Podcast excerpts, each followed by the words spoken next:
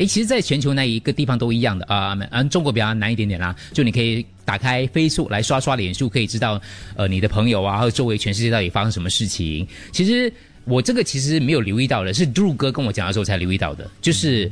Facebook 又换版面，对不对，朱哥？对，而且换过很多次了，每次我们都欣然接受，因为没有办法。可是哎，你这个非常对。可是没有以前比较好哎，现在感觉它整个界面就有点卡通。我觉得我会不小心按到 like 或者是 follow 某个我不想要 follow 的东西，就可能担心会不小心点到。哎，你们两个讲错了重点。丽梅刚刚讲就是说感觉比较年轻，对不对？是。因为他其实要 try to 吸引，因为他发觉年轻的这个所谓的他的用户已经开始流失了，所以在整个版面设计方面呢，就跟 Instagram 来讲的话尽量接近点。因为 Facebook 给人家感觉就是因为它刚刚开始先出来的嘛，所以它的其实的那个整个画面就是比较杂一些些。所以这次有两个功用，呃，两个那个主要改版，呃，去研究了一下。第一个就是它要吸引年轻的族群，感觉比较年轻；第二个在实用性方面呢，它要留住老人家。我不知道在看电视剧喽，可以听到了吗？他拉那个椅子，他在拉那个他忍不住了。呃，台湾剧上映了，而且而且我们会好奇你背后的声音，都会你在讲什么？那个戏 哪一集？哪一集？哇，大声过我了，不好意思啊，各位。我们也不可以阻止老人家看电视啦。这个时候就要看戏。嗯，你还在还在看 CCTV？CCTV，我爸跟所有的爸爸都是一样，起来看新闻的嘛，对。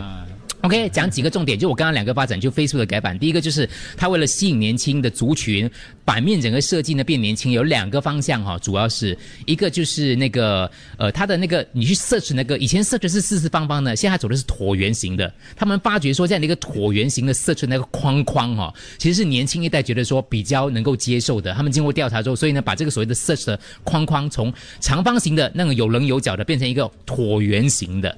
OK，另外一个就是它在整个旁边那。个栏目的时候呢，它以前是很多颜色的，现在它用的是那种很多蓝色，而且是渐进式的蓝色。因为设计专家说呢，渐进式的蓝色给人家感觉比较生活感，年轻人就不会觉得太夸张一点点。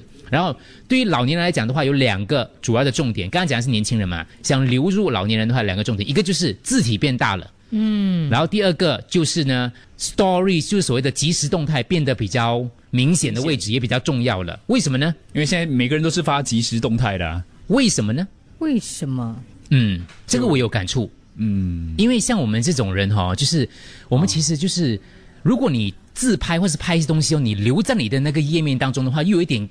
太过太过很像自自夸，太过炫的感觉。可是你如果放在 stories 的话，哈，看到就看到，没有就没有没有看到就没有看到，就是你不会觉得这样排谁，不会觉得这样不好意思，很像留在自己的那个那个所谓的这个呃自己的页面当中。所以他发觉现代人有这种，特别是上了年纪的人，有这种有点不好意思，或者是年轻人有这种感觉，就是放在 stories 的话，让自己感觉比较舒服，没有这样很像爱炫的感觉。所以他觉得 story 是现代人的一种需求，所以非。Facebook 呢，在这一次的改版就加强了 Stories 的这个部分，是同时间要吸引年轻人，不要流失他们，因为他们很多人都觉得 Facebook 是给老人家的。那你要吸引这群人的当然呢，你也不要流失你原有的一些可能上了年纪的也在用面部的，嗯，是。所以像我，然后呢，他就让那个手机版跟这个桌面版是尽量接近的咯。像我说，我是不太呃玩 Story 的。我是比较多是 post 的，嗯，所以这可能就是他们想要留住我们，同时又想要就是迎合一些吸引年轻人，